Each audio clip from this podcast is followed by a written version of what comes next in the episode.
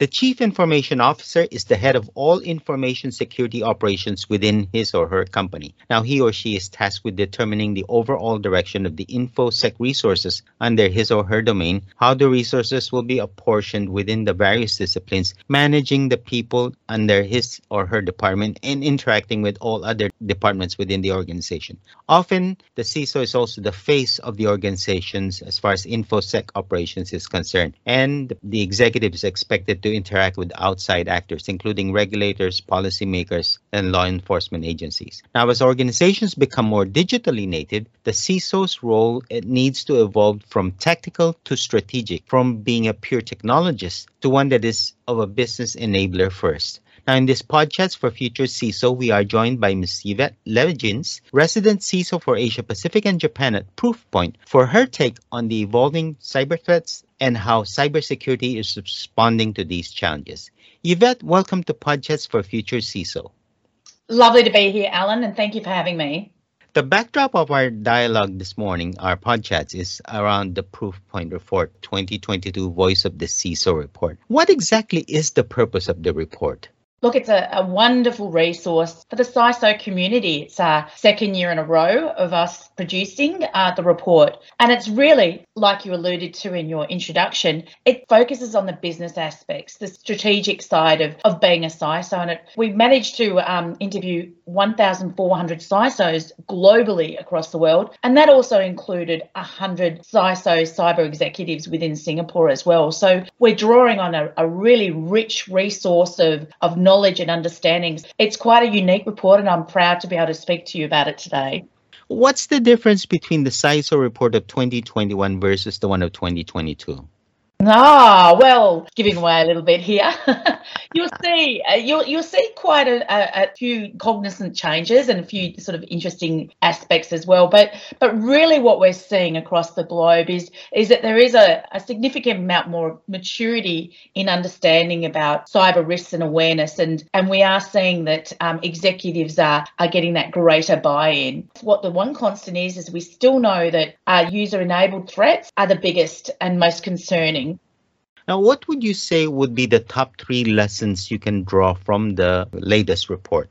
Sure. Um, you know, there's, you know, if I could only pick three insights, um, and I'll keep it a little bit more Singapore centric as well, just because this is, you know, the audience today. But the first thing I want to talk about is the hybrid working model. And um, we know that this has been the norm for the last two plus years. When COVID hit, we pivoted away from working from the office and to working from home. And we do know that um, people want to still embrace that. But with that, has brought a whole lot of new vulnerability to attacks and especially in relation to cloud tools. So this is some of the insight that our report's showing. So what we are seeing is that target attacks, ransomware, and also insider threats, which is a evolving threat, are all on the rise. And what we've found is that 44% of CISOs in Singapore are seeing an increase in attacks since adopting mass hybrid working. So it is a, a concern area. The, probably the second lesson, I'll call it insight, um, is that people, and I mentioned this before, still remain the biggest risk factor as most cyber attacks require human intervention, interaction. And we do know that 53%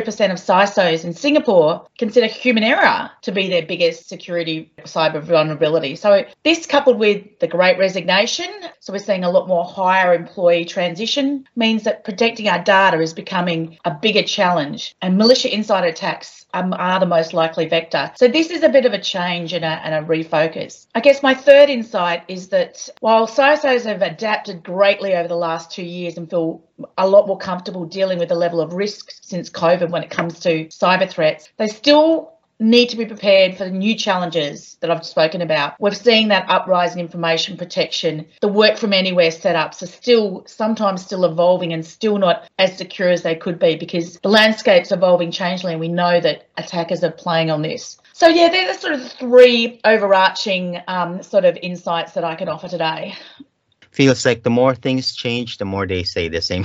Exactly, exactly, and it's it's a, a, a, mm. probably a principle that we all need to anchor to. okay, Now, as a media, I get to receive a lot of these reports. Every, nearly every major security vendor out there publishes a form of security report. Now, a common theme for these reports tend to be the increasing cyber threats, especially in the last couple of years. Now, specific to the current environment that we are in, though, the, the uncertainties that hang over us with this pandemic, does remote work itself make organizations more vulnerable, and why? Look, absolutely what's happened is that traditionally our infrastructures within our organisation and our IT architectures were built for the office workplace. Everything was, I'll call it, behind the firewall, right? But now with remote working, we know that our users aren't behind the firewall necessarily. Our user base is wherever they are, working remotely, working from home, working from beside the pool, wherever they may actually be. So with this, you know, this makes um, our users so much more vulnerable to attack. So CISOs have had to pivot and really understand this new landscape and make sure that the way that they approach it is actually looked at differently. It's brought in a whole lot of new risks, and probably the one of the reasons why the insider threat risk is raised, and I touched on it before, was the great resignation. You know, it's seeing a higher attrition of people, and people working from home sometimes feel that they've got an ownership of data that they may have produced for their company, and without the boundaries of a physical work office, they're not sort of understanding that putting in that USB and taking data remotely from the organisation is actually not the right thing to do. So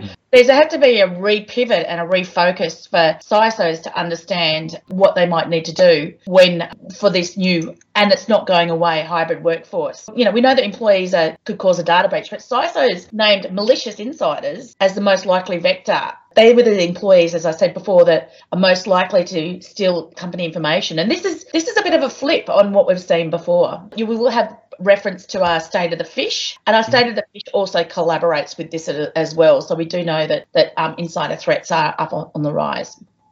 Now, since the start of the pandemic, well, actually, right at the very beginning of the pandemic, we noted an increase in the use of virtual private networks or VPNs. And the, the messaging out there is that purportedly to mitigate against the risk of uh, attackers using remote workers to attack the enterprise. How has this worked so far? It's been three years since the pandemic started. Uh, it's a really, really good question. I know I was a CISO, not a resident CISO, when the pandemic hit, and immediately it was we didn't have enough VPN connections. We I had to make sure that the VPN was patched appropriately. Mm. Um, did we have what were the latency issues going to be like? There was a whole realm of new things, and that wasn't even from a necessarily a cyber perspective, but then there was a cyber angle as well. But what we do know is that VPNs were introduced what 20 years ago, mm. and it was really about securing remote employees with the office. So just that tunnel. And we know that, um, particularly with COVID hitting, that our user, uh, the way that we work has changed. Ramp on it again. We're hybrid workers now. We're now actually adopting more cloud applications and using things that way. So the services of a VPN are not not defunct, but the scope of what they do isn't really. It has a limited use for enterprise organisations now. It doesn't support, for example, zero trust cybersecurity models. So it's not going to be so good for data protection. So when we think about the way forward, and hybrid work is not going away, we know that, Alan,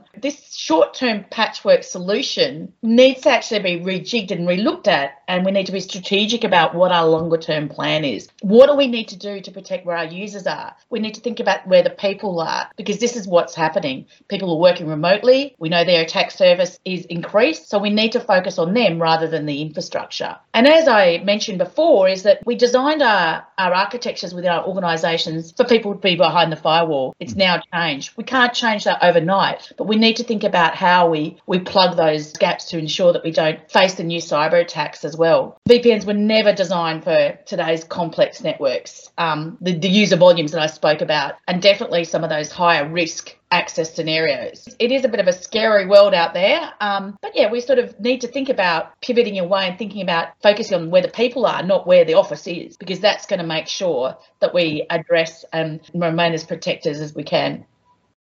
Now you've expanded already beyond the scope of what VPN does and going into things that the CISO or and the organization itself has to go to review, enhance, or rejig, if you will, how the organization secures the infrastructure. Now, beyond increasing employee awareness, which is a common thing that I've been reading mm-hmm. about lately, including preparedness, making sure that they are prepared enough. What more can be done, particularly at the board level or, or uh, C-suite level, in order to ensure that uh, cyber cybersecurity postures are remain relevant uh, because the, the the environment that we are in continues to evolve, right?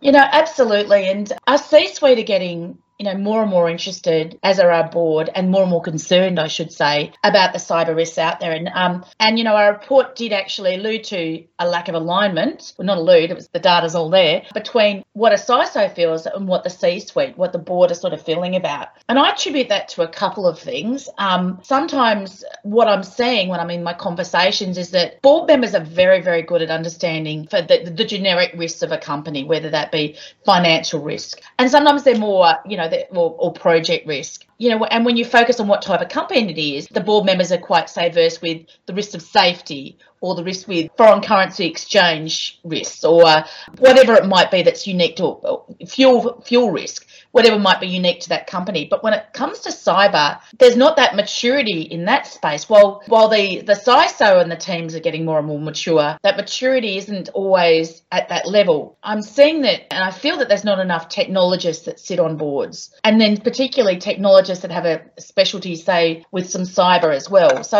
I think we need to think about the shift in the paradigm for our executives to really be on boards and really know to understand the questions. And a lot of them do, but it's how do we know what the right metrics are to provide them. We know that they're concerned about downtime, disruptions to operations, and impact to valuation. So being able to articulate that at a business level is really, really important. We need to be able to tell the story from a risk perspective, not just a scary story, if that makes sense. I'm hearing a lot of in my conversations with CISOs, CISOs are telling their executives scary stories and yeah. not the management well, story. Well, sometimes it's easier to get results out if you scare people enough into action. Well, one thing I wanted to discuss with you. Okay, so we've alluded to the fact to be more effective, the CISO needs to be able to communicate with business partners, people who are non-techies, as well as remain a champion of security for the organization itself. Now, as we get halfway through 2022 with more of these attacks coming in, what sort of tips can you provide for, for the CISO or the leadership in order to make sure that this partnership relationship with some with somebody who's very technical and very focused on a specific area, in, in this case, uh, cybersecurity or, or information security, how do we make this uh, role more effective for the organization as a whole?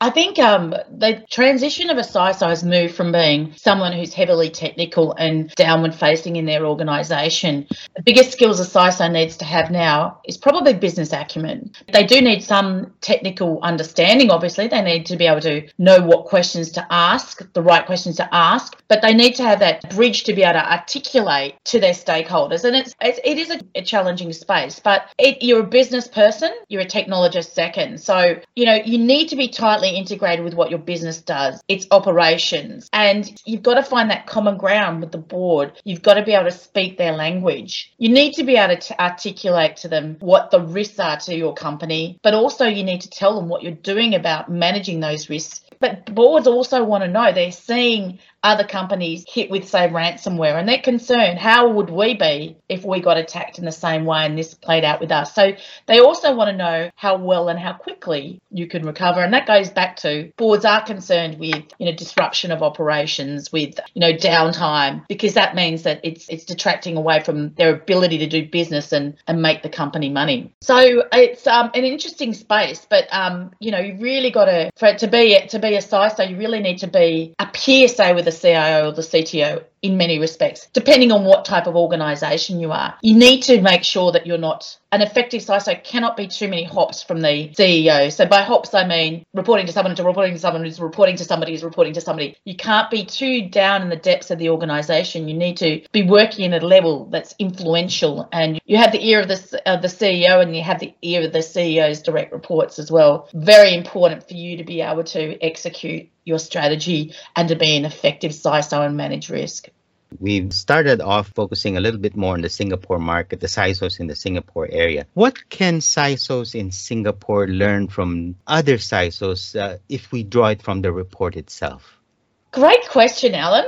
What can they learn? I think uh, geography plays a big part in the way a CISO needs to operate. Some countries are a lot more confident in the way that they operate because that's that's the nature of who they are culturally. Singapore is a fantastic country. Its regulations are very fit for purpose for the risk profile that you have. So I think you know I see the regulatory landscape in Singapore being far more mature than other parts of the world, and and the regulatory landscape is very well well understood as well. As far as what they can learn is, it, obviously Singapore isn't you know a, a 250 million person country, but but it is a very very very influential city in in Asia Pacific. You know with financial services and other industries. So I think it's there are lessons to be learned from European counterparts, American counterparts. And I think collectively in Asia Pacific, we can draw on each other because there's a lot of similarities in the way that we all operate as well.